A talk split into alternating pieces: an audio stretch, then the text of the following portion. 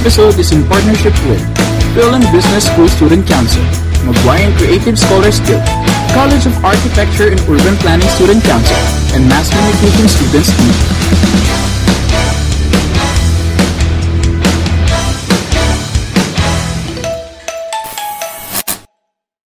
What's poppin', my Beansies? Welcome to another episode of Sabado Beans. This episode is for sure may enjoy ng ating film enthusiast people of the world. Kaya naman, if you are excited, let us know in the comment section or Twitter by using the hashtag RollingBeans. Ayun na nga, no, nagbabalik na ang ating pinaka-curious sa Sabado Beans. Kasi last time Yes. wala ka, te. Anong ginagawa? Joke lang. Ayun, I am really, really happy since pang third episode na natin to. Kaya wala na makakapigil sa atin, no? Yes. Ikaw, Elka. I mean, kamusta ka ba? Kamusta ka na ba ngayon? Kamusta ako? Pero bago ko sagutin yan, sagutin ko na yung tanong mo kung saan ba ako nang galing last time.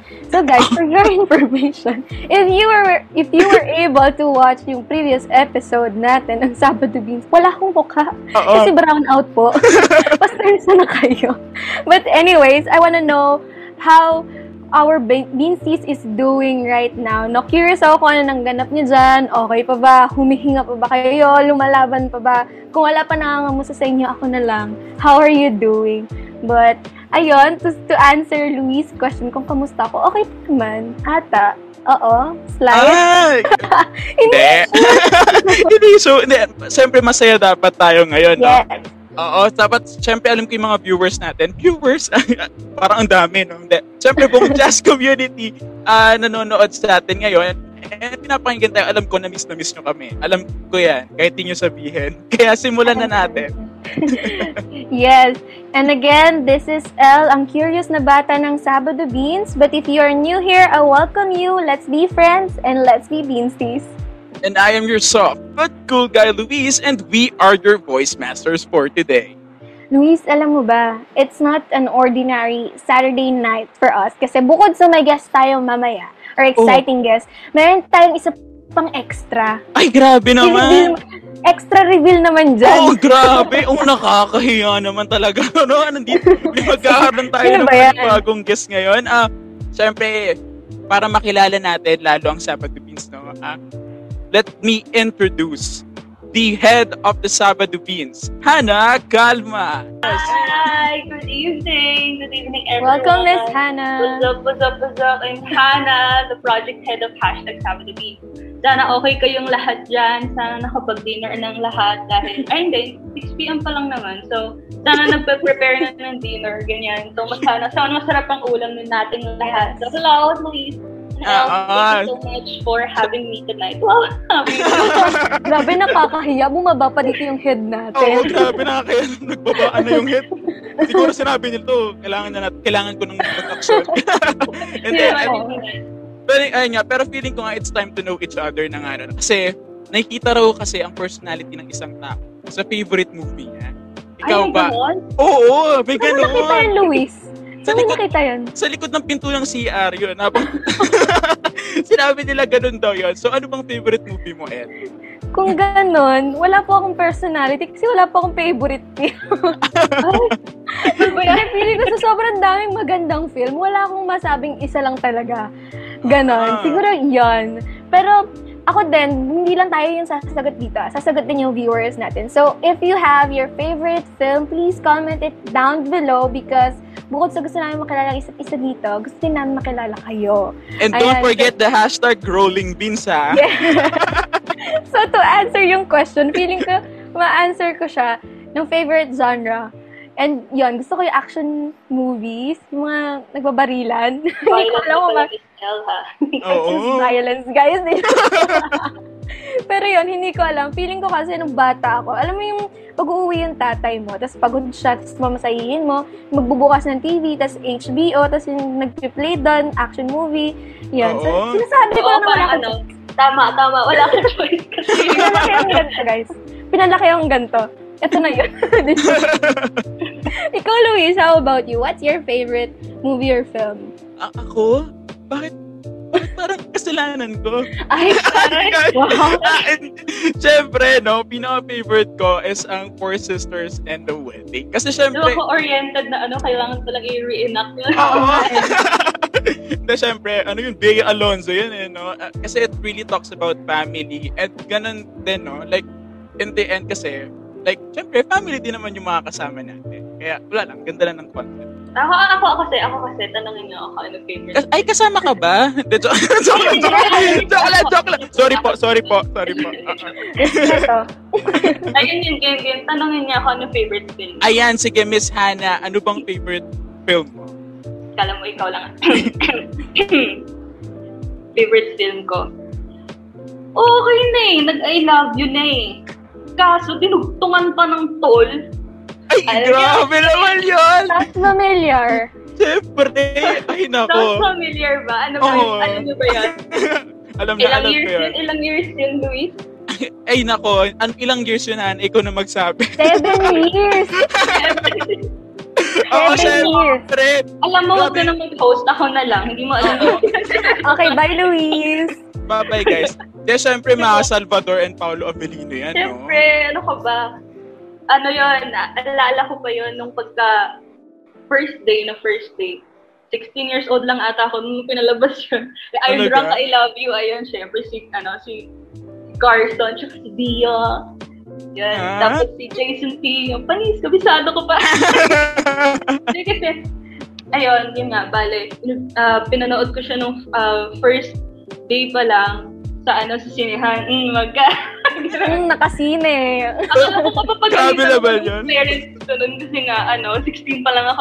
Ganun pa pa rin ko. Pero syempre gusto nila ang papanood ko mga family. Ano pa, mga ano lang. Parang, parang, yun nga, parang four sisters in a wedding. Gano'n, puro pang family pa. Tapos, ayun, ang maganda kasi doon, kaya ako din siya naging favorite kasi naging factor din yung in-upload siya lately sa YouTube ng tama, in-upload siya Oh. lately sa YouTube. So, na, nagkaroon ako ng chance na i-rewatch siya ng i-rewatch. Siyempre, ngayon, medyo mas matanda na ako, 10 20 years old na ako. Medyo lang naman. Sobrang tumanda. Parang mas na ano ko siya, parang mas na-feel ko siya in, in a way na, kasi nung syempre, nung, nung pinanood ko sa sinahan, 16 lang ako, ganun. Tapos ngayon, parang, yung mga ano, yung mga perspective ng characters throughout the film, parang mas naintindihan mo ngayon. Oo, syempre, Diba? tuma- nagiging matured na eh. Diba? Oo. True, true. Iba na, iba na yung tingin mo sa mga kabagayan. Ganun. Ah.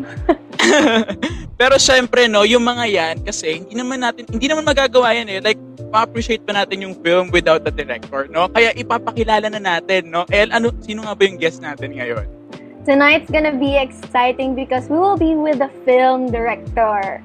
Known for his masterpiece like Gaya sa Pelikula and yung favorite nga ni Hannah, no, na I'm Drunk, I Love You, and many more. Let us all welcome virtually Direct JP Habak. Hello Hi po. Direk! Pa Hi. kayo. Hello. Saturday mga yan o Thursday? Joke lang. Direk, huwag ka maingay. Direk, Saturday. Direct, kamusta po kayo? Nag-dinner na po ba kayo? Ay, wow. um, maya-maya, diet eh. Char. Grabe na may mga tanong. All yan. Ayun po, Sir JP, no, abali magtatanungan lang tayo dito kahit anong isagot niyo po sa amin. Ah, tatanggapin po namin yan lahat. With all Pero- heart. Ah, ah, pero yung direct, no, how did you realize po that filmmaking po is sport? Like, saan po ba kayo nag Kasi, okay. So, dapat magdo-doktor talaga ako. I mean, yun yung akala kong gusto kong mangyari. Actually, nung after after high school, hindi ko pa rin talaga alam pa nung gusto ko. It's parang, um, nakapasok ako ng BS Bio ng UP Baguio. Tapos, sabi ko, oh, sige, yun na, ah, try natin mag-science. Tapos, um, after a year, sabi ko, parang hindi ata ako para dito. So, um, nag-transfer and shift ako sa Diliman. Nag-take ako ng BS Geography kasi nag-take ako ng BS Geography and then after one and a half years na nasa BS Geography ako, na-realize ko na hindi pa rin. so, um, ano to? Oo eh, may, may ano eh, may, may butas na hindi ko alam kung ano. And then, um, meron akong classmate sa geography no, na nirecruit ako sa isang film org. Tapos, so sumali ako, ganyan. Parang, I didn't know na merong film na course. So, um, nung, na, nung nasa org na ako, mas doon ko na experience na yung belongingness na I think this is the right path for me. Tapos, nung nakapanood ako ng isang thesis defense ng film nun sa sa UP, after ko mapanood nun, sabi ko, mag-film na ako. So yun, um, I can still remember that film. Ang um, title niya ay Misteryo ng Hapis. It's a short film. Tapos, masarap kasi ng feeling na parang after mapalabas yung pelikula mo, tatayo ka dun sa harap, dun sa podium, and then sasabihin mo na, ako po si, kunwari pangalan ko, ako po si JP Abak, ito ang, at ito ang aking pelikula. Parang, ang sarap, ang sarap sa pakiramdam. Something amazing, right? Oo. So, Pakilala mo yung pelikula mo. Like, yeah, tapos sabihin mo lang sa iyo. So, ayun, after that moment, na-realize ko na nakapag-decide ako na mag-film na ako. And then, ayun. And the rest is history. Aww. Sobrang ano, satisfying sa feeling nun na Luis. Lalo na kapag nahanap mo kung ano yung gusto mo. Parang in the middle of some sobrang Hmm. magulong na sitwasyon. So parang, OMG. Tapos parang familiar din sa akin yung ano eh. Familiar sa akin yung sinabi ni Direk na ano, na merong nagsabi sa kanya na meron siya, merong film org na sa UPT. Kasi, di ba, kami kung hindi nyo man nalalaman, Vince kaming tatlo ni part kami ng nagbabrag na tayo kasi? Ay, ito, ito na rin naman eh. kaka ano eh, kaka kaka-accept lang naman sa amin ng FIFA. FIFA, PLM Independent Film and Arts Organization, nag-iisang film org sa PLM. so, ayun, Oo. Hmm. kaka-accept lang sa amin. Ayun, so wala. Kaya- na, ang saya lang sa feeling, no? Parang na, kaka-relate ka talaga kay Dylan. Kasi, alam mo yung ano eh, alam mo yung feeling na napunan, yung hindi mo alam, yung unknown na parang nawawala sa'yo na Luis. Oo, kasi yung grabe yung ano, grabe yung fulfilling, yung fulfillment ng isang bagay na kapag nakuha mo na yung gusto mo. Like, syempre, hindi, I mean, parang hindi kasi natin malalaman agad kung ano yung para sa atin. Parang Mm. itatadhana tayo doon, i-align tayo sa ganong klase ng ano ng. Hmm. Pero grabe no, kasi mahirap din po talaga no direct. Like actually sa filming din dati wala rin ako masyadong ano, wala rin ako masyadong say dyan sa film kasi feeling ko ay mahirap yan so wag na wag na lang ganyan. Then hanggang sa pa. Oo, natuto kong natuto kong mag-edit, natuto kong mag-direct din at the same time sa ano sa sa FIFA nga dun sa org natin. Shout out dun sa group 3. Ay, grabe. Shout out dun sa group Pa 3. kayo. Bakit ganyan? pa natin yung pinaka wala sa oras. Oo, pero grabe 'yon. Ah, like nap- napakita ko talaga like sa editing and stuff. Wala lang, ang ganda sarap lang na Hmm. ina- ina-express mo yung sarili mo into film. Yeah, tsaka hindi naman magiging issue. Like for example sa akin, ang ang film course ay hindi siya mura na course. Like yung mga exercises, yung mga midterms, pelikula, kailangan mo mag-shoot. Totoo. So hindi siya mura. Pero kapag gustong gusto mo kasi yung ginagawa mo, gagawan at gagawan mo ng paraan. So there are times na as in nangihiram. As in, hiram lahat ako. Never akong bumili ng kahit na anong equipment. Um, wala akong laptop na pang-edit, wala akong, wala akong computer sa bahay, um, wala akong camera, etc. Pero, naitawid. Ito, Na ito, eh. tama. Yun naman ang So, importante. Mm. basta ano eh, basta alam, basta gusto mo yung ginagawa mo and napapasaya ka niya. Gagawan mo siya ng paraan para Totoo. para maitawid siya. Tama, tama. Grabe. Parang ako, ako kasi parang sabi ko, ay hindi na lang ako gagawa ng film kasi wala akong magandang camera, wala akong ganito. Pero si Derek lahat hiram, tapos andito, ito na si Derek. Ayan, oo Grabe. nga. So parang ako lang, as a person, na-inspire ako kahit dito. Wala na tayong kasi- excuse. Lalo na ngayon, Yeah. parang kahit cellphone pwede mong gamitin Mm. para makapag-shoot. Mm, Totoo. Sabi nga nila, wala yan sa sa pana. Nasa Indian yan. Alam niyo ba yun? Wait lang po. Gets ko, hindi ko siya, ngayon po ko lang siya narinig. Sorry, Derek, ngayon ko lang, it's new to Oo. me. Wala Pero yan sa ko. ano, wala yan sa equipment, wala yan sa Mm. um, kahit na anong technical na gamit, nasa tao yan na gumagawa. Doon sa passion, doon sa storytelling skills niya. So, yun. Yung resourcefulness eh, no? Grabe. Oo. Tsaka, tayo din sa FIFA ngayon, di ba? Mga cellphone lang yung ginagamit, ganyan. And sobrang ano lang, sobrang bilang lang sa kamay yung may mga kompletong equipments talaga para makabuo ng film. Totoo. Kotang-kotang Eh, FIFA ngayon ah. Totoo eh. Kotang-kota. Mm. Promote na promote ng FIFA. na hindi kayo naghihingi. Joke lang. Anyway, speaking of ano equipment, ganyan.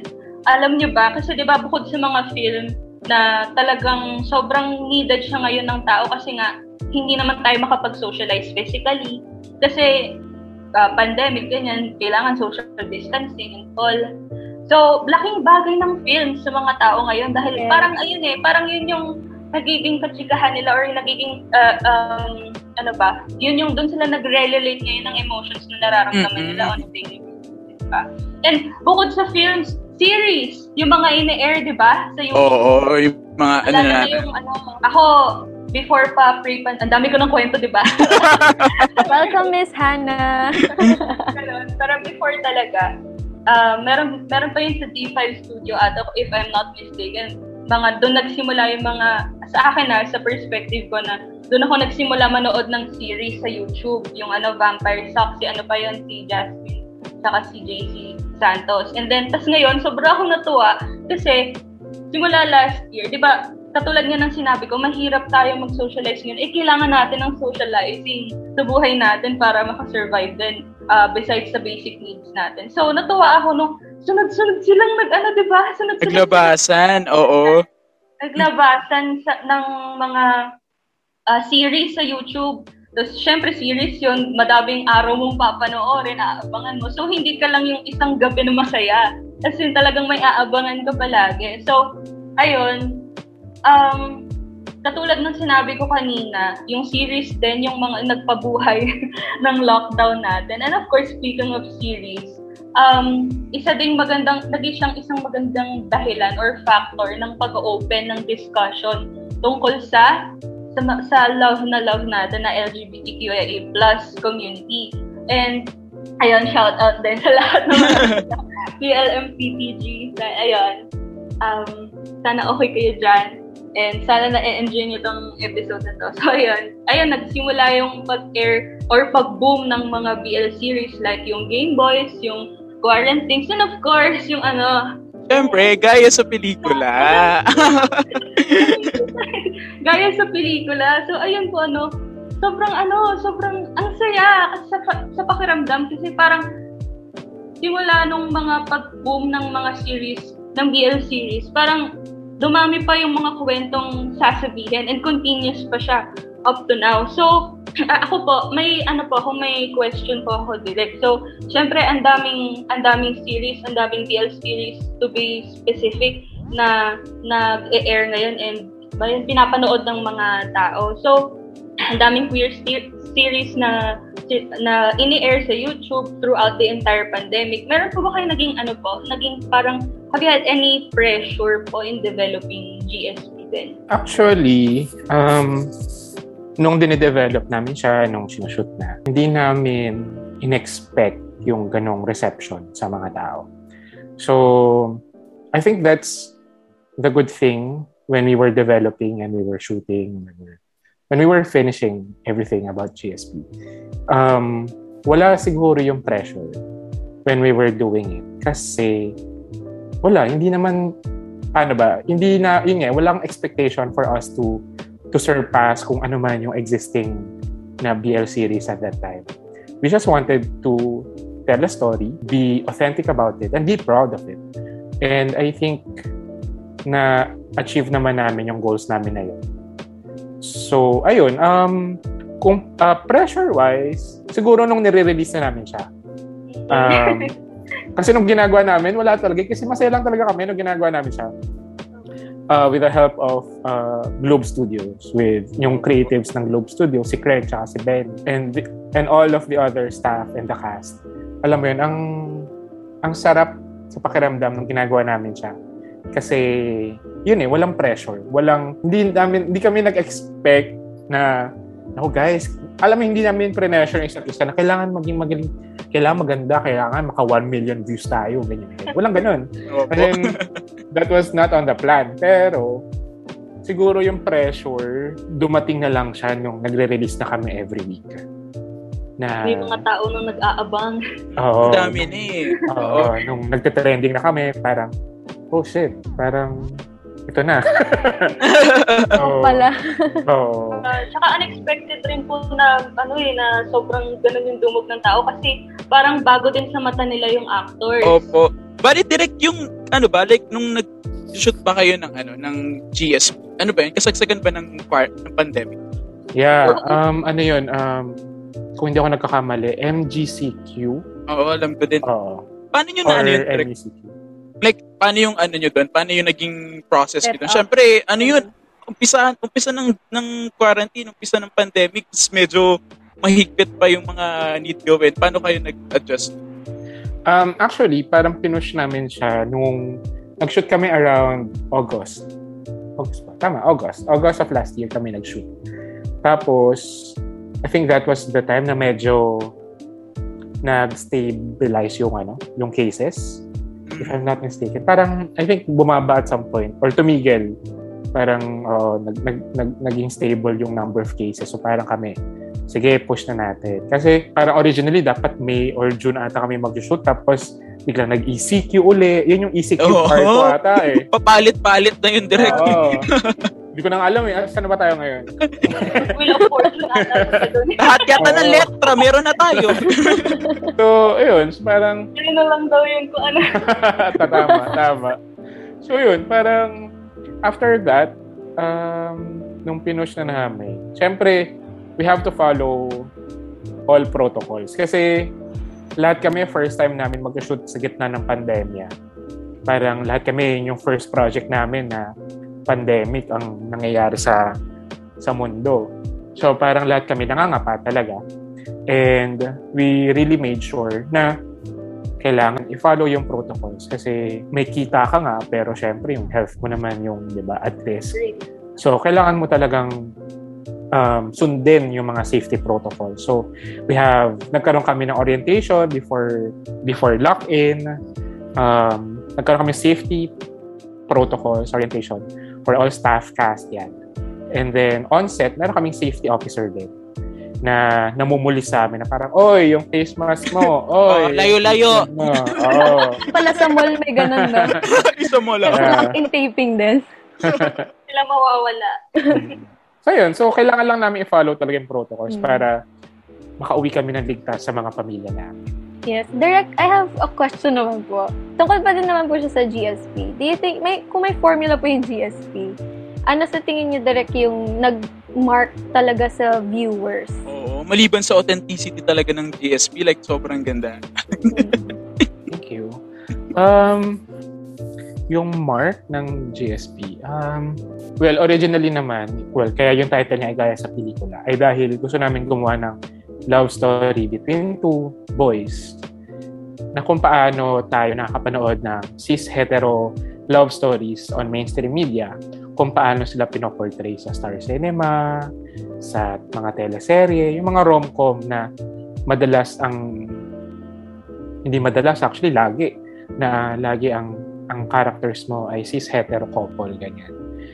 So, yun yung gusto naming gawin talaga na gawin siya it's a, it's a rom-com. Parang actually nung marketing namin hindi sa amin ang gagaling na it's a BL series.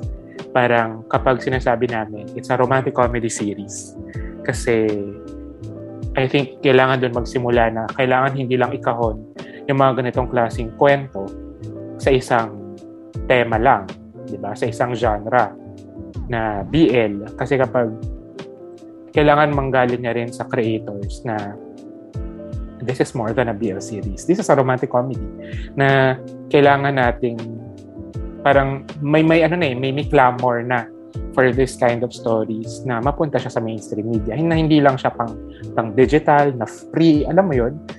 Kasi wala, kailangan kailangan na ng fair representation ng community sa mainstream media.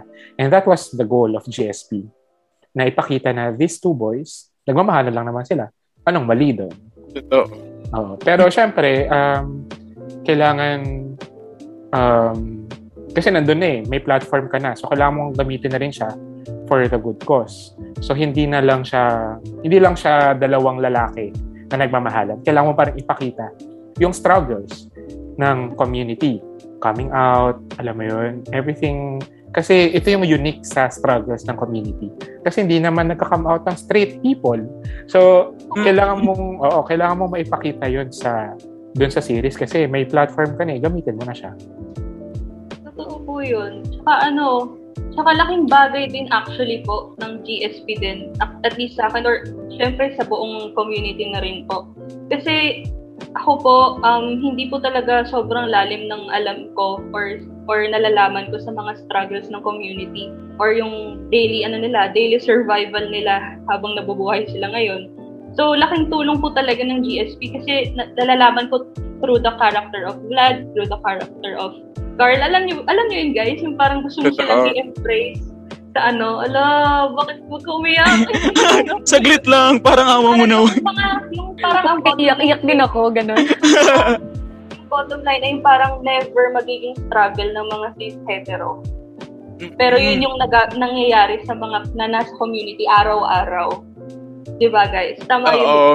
Tapos syempre kasi uh, last time lang kasi napanood ko yung ano, yung yung special, yung ang pagbawi, ang pagbawi ng ating kwento. Uh, bale kasi pinanood ko rin yun. Then grabe yung process nila ng pag ano ng pag uh, like kung paano sa paggawa ng ano ng mga like production and stuff ganyan. Pero ato direct, ask ko lang din kasi syempre nakita ko kung paano kayo namili ng ano, namili ng mga uh, what do you call this, ng mga characters talaga itself, no? Like, ano yung kinonsider nyo talaga? Kasi nakita ko na, ano, na dun sa video, dapat yung character ni Ian, iba talaga yung kay Carl talaga dapat. Ang dami eh, dami kong napanood, like, uh, dami napanood ko yun doon. Pero, like, paano po yung naging process? Anong... Ang casting, parang. Oo, yung sa casting, paano po siya naging kaselan sa inyo? Ano po yung uh, mga kinonsider nyo when yung nagpapa-audition kayo as for Carl and uh, na character? Well, syempre, una kailangan okay umarte. so, pero bukod doon, syempre. pero bukod doon, yung pinakamalaking factor na kinonsider namin while we were doing uh, casting for GSP, um, lahat kami sa, sa, sa team, we wanted na kahit man lang at least isa ay member of the community.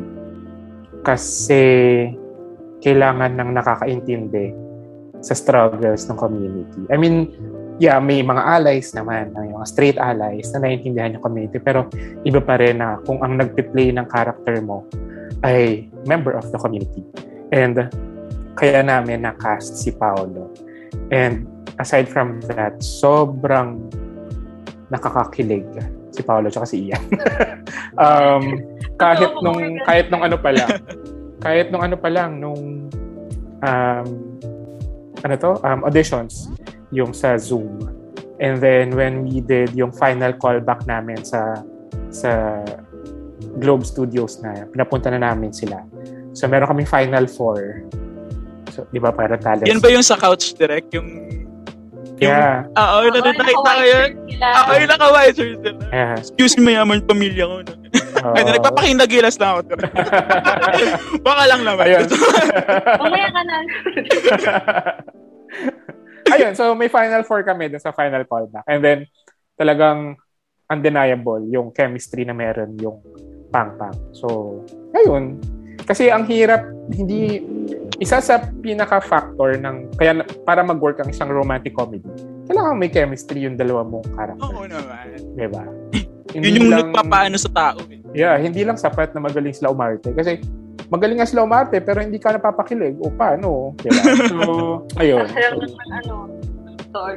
So, ayun po. Speaking of ano po, direct, speaking of casting actors po, gusto ko lang din ano, gusto ko lang din itanong kasi ano din siya eh, parang kumbaga siya yung elephant in the room din po. Gusto ko lang po itanong kung okay lang po ba. Ano po bang take niyo po naman sa pag, pag, pag-cast ng straight actors sa mga queer project? Sa tulad um, ng... Mm, ako before, like, yung sa I'm Drunk I Love You, kinast ko si Dominic Rocco to play a gay character. And hanggang, I mean, ako naman, hindi naman ako, hanggang tulad ninyo, hanggang ngayon, natututo pa rin ako sa ano ba yung tama sa mali. So, alam niyo yun. Parang casting straight actors for queer roles, uh, I have nothing against it. Pero kasi, di ba, kung, kung meron naman, kung meron namang mga actors na um, na magagaling, mga queer actors na magagaling, na hindi nabibigyan ng opportunity to play queer roles, bakit hindi natin sa kanila ibigay? Di ba? Kasi wala eh, andyan eh. And um, ako okay, yun nga, okay naman ako to cast straight actors. Kasi as long as naiintindihan nila yung struggle, hindi sila sexist, hindi sila homophobes, hindi sila transphobe. Kasi, di ba, kung hindi sila, I mean, kailangan naiintindihan nila kung bakit nila ginagawa itong project na to. Hindi lang to dahil baka manalo ka ng award dito or something. Diba? Parang more than everything, kailangan naiintindihan nila yung struggles. Um, ayun, pero I think it's the right time to to give opportunity for queer actors na mabigay sa kanila yung mga ganitong klaseng projects. Kasi um, kaya, nag, kaya sila, actually, kaya takot yung mga queer actors to play queer roles. Kasi natakot sila na baka ma-stereotype na pang bakla lang sila kasi magaling sila as bakla.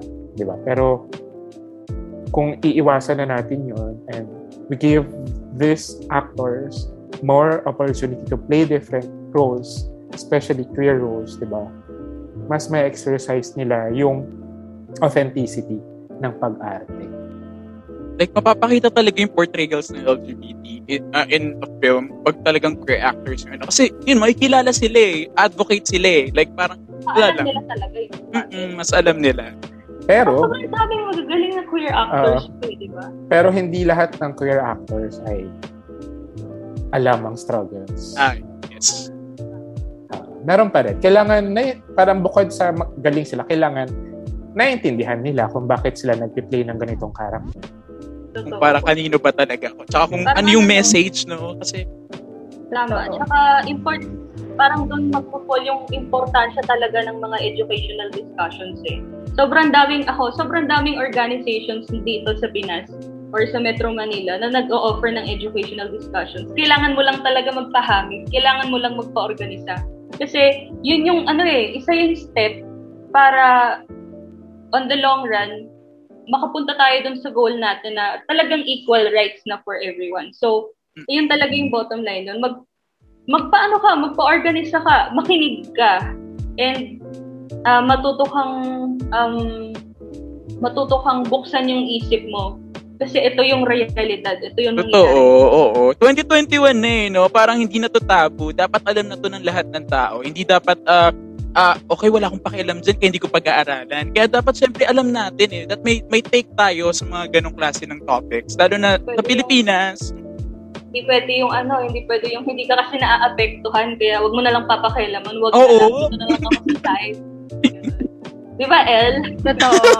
Pero direct, gusto ko follow-up question kay Direct. Direct, up to this date, parami ng parami yung nare-release na queer projects sa film and arts industry. Tingin niyo po ba this is a sign of media and the public itself finally accepting the community? Or is it just because ito yung patok ngayon? Um, actually, actually meron akong na-attendan na na discussion din with Rod Singh, um, yung director ng Mamo. And I really understand na parang, if I'm not mistaken, parang sinabi niya na parang, yes, um, patok siya ngayon sa sa digital, sa YouTube. Kasi free siya eh. Di ba?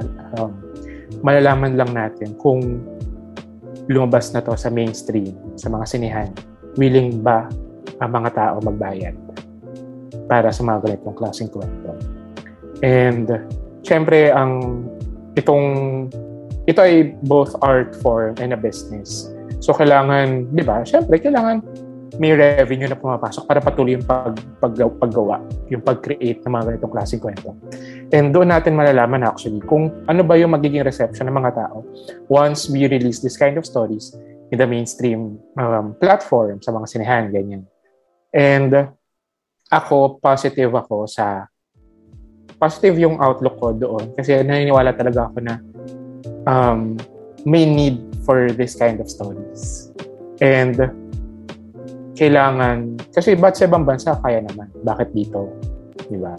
And Oo. to, al- alam mo yun, parang to have producers like Globe Studios na they're a big studio. I mean, hindi lang, hindi sila independent na. And they trusted on this kind of material. And it just shows na there are producers out there who's willing to invest on this kind of materials, on this kind of stories. We just have to create good stories. And, you know, to, na kailangang maipakita sa mga tao na ito dapat yung nakikita natin sa panahon ngayon. Diba? Kung hindi ngayon, kailan pa? So, Gusto ko yun. Kung hindi ngayon, diba?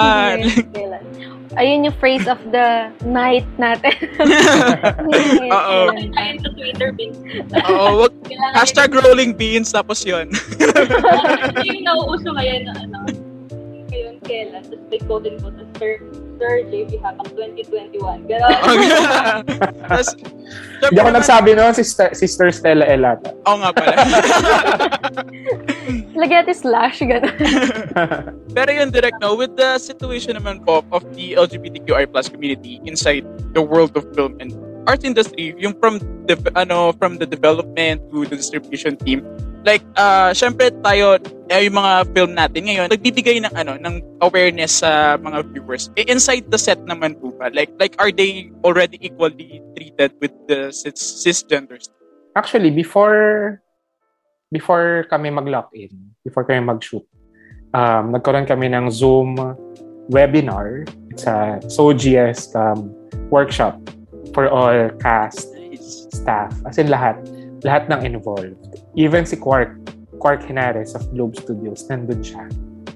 Um, down to uh, utility, sa yung camera crew, andun sila.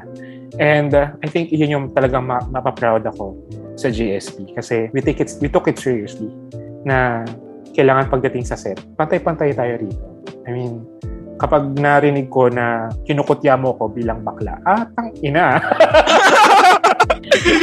Oo. Alam, well, totoo naman. Oo. Naman. So ayun so magandang uh, magandang naging naging step namin for GSP talaga nag, palang pinush namin na magkaroon ng SOGS workshop uh, led by Metro Manila Pride. So, That's great. ayun, um, so lahat ng yung mga questions, alam mo yun. Kasi may mga nagtatanong na ano yung tama, ano yung mali, ganyan. And we really appreciate na sana, in the long run, kahit sa ibang productions, gawin siya. Lalo na kung ang ginagawa mo talagang material for the community. And admit it or not, hindi hindi lahat talagang naiintindihan ano ba yung nakaka-offend, ano ba yung nakaka-insulto, di ba? And okay lang magtanong. So, and those kind of um, platforms, pwede silang ma-educate. Kasi kailangan, I mean, kailangan, ano na, um, tama na yung pang babarda. kailangan, kung kaya natin Mm. silang ma-educate, i-educate. Kung hindi talaga ma-educate, eh di yun, barda. Char. Wala na. Yun pala yun.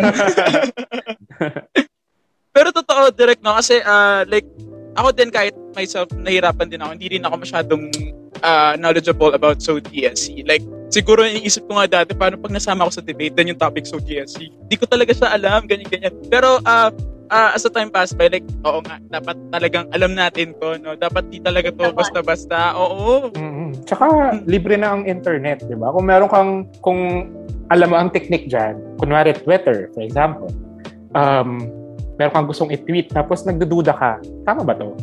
Ibig sabihin may mali dyan. Oo. Ang ganda ng point. Maganda yun, direct. Thank you. Kasi kung kung tama yung pagkakagamit, for example, ng bakla, parang, tapos bigla ka nagduda, ah, bakit Oh, there's mali? something wrong. Ibig sabihin may mali. So, di ba? Parang, ayan, gamitin nyo, gamitan ng internet, gamitin ng Google. Um, may Research ba? muna. Oo, i-research Libre na mag-search. Oo. Oo. Parang tama ba itong sabihin? Ba? Oo. Hindi yung basta-basta na lang magsasalita. Ayan. Hindi lahat dapat para sa cloud. Yan. True. OMG. Ganun. Sobrang pag-agree. Pati yung cellphone ko nalaglag kanina. Oo, nakita nga namin eh. Hindi na lang namin pinansin eh.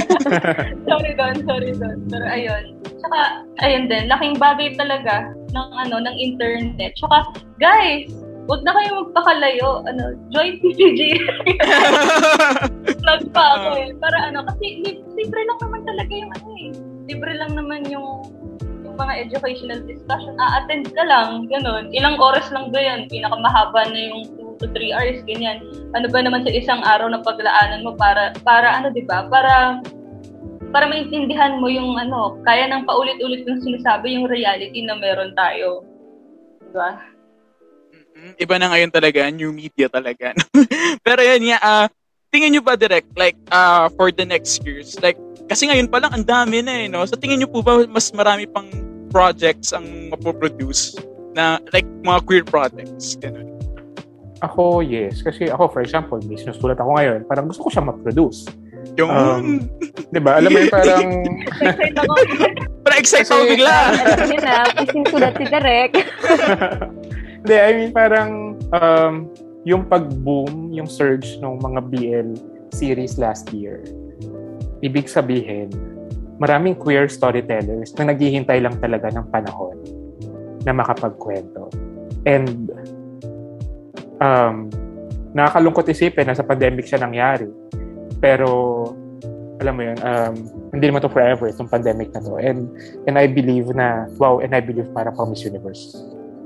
Ano, uh, I believe that.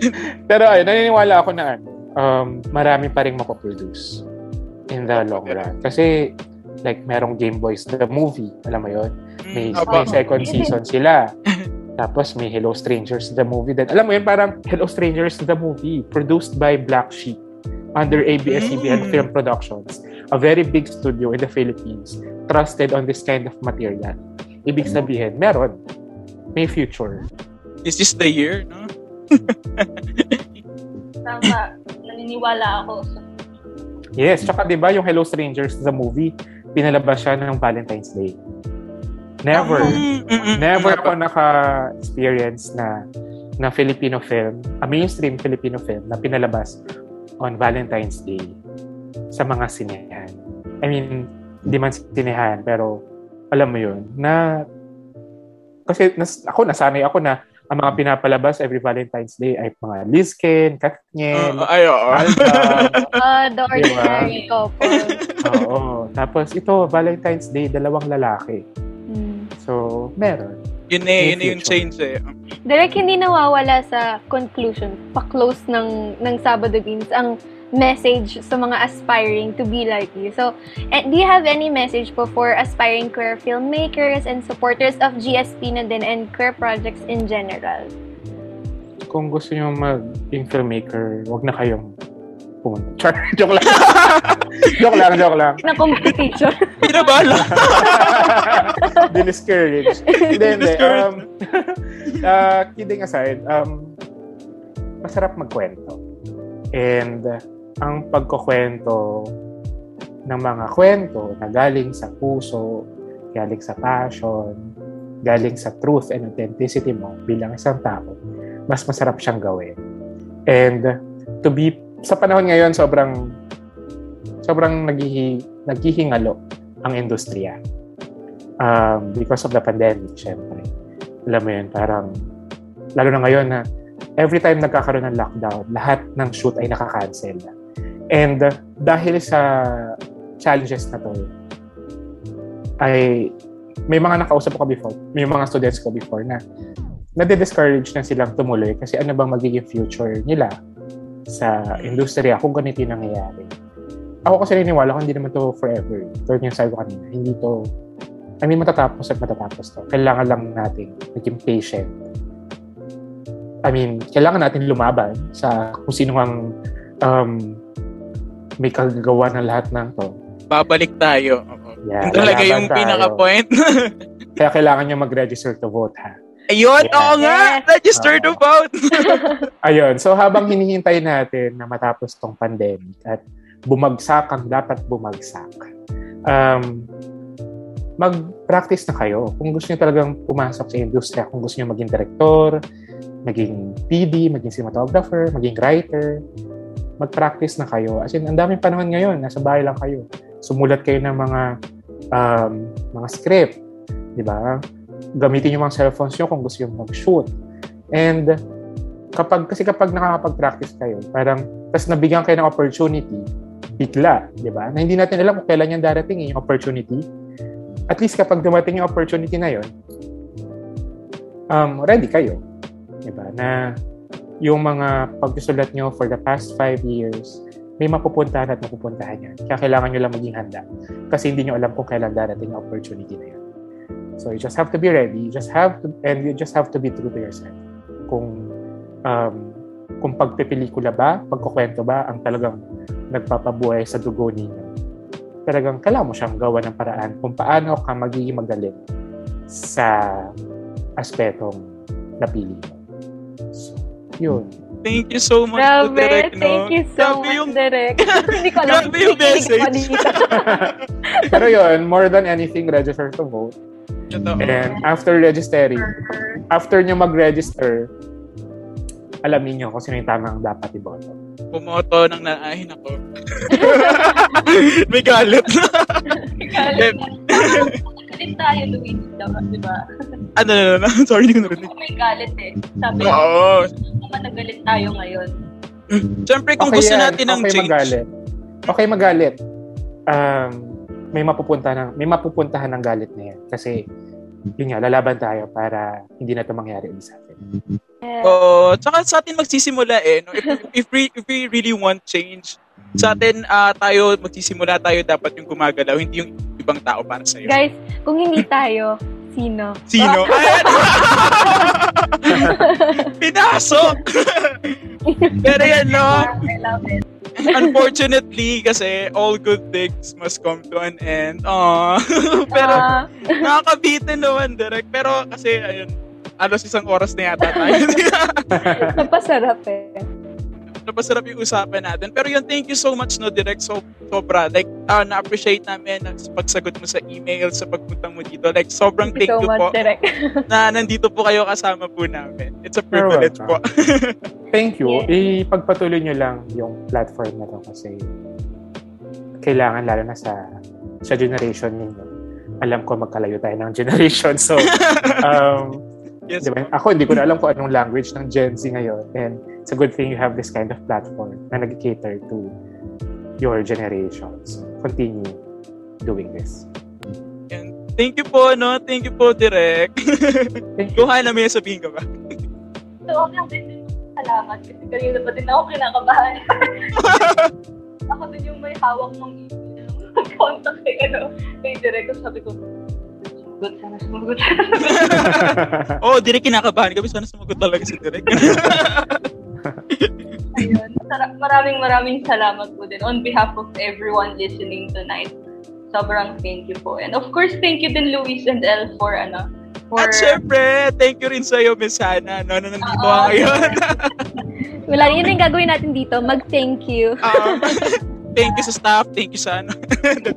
But anyways, again, thank you so much, Direct JP and Miss Hannah. And of course, thank you sa ating Beansies and Beans friends natin na nanonood at nakikinig sa atin up until this point. Thank you for tuning up with us once again. It has been a great time with you all. Sana nag-enjoy kayo kasi kung hindi, bakit? Syempre, nag-enjoy talaga ako dito Yes. ngayon. And, and of course, catch us up again at the same time Same voices. And same frequency. Thank you guys. Bye-bye, Thank you. Thank you.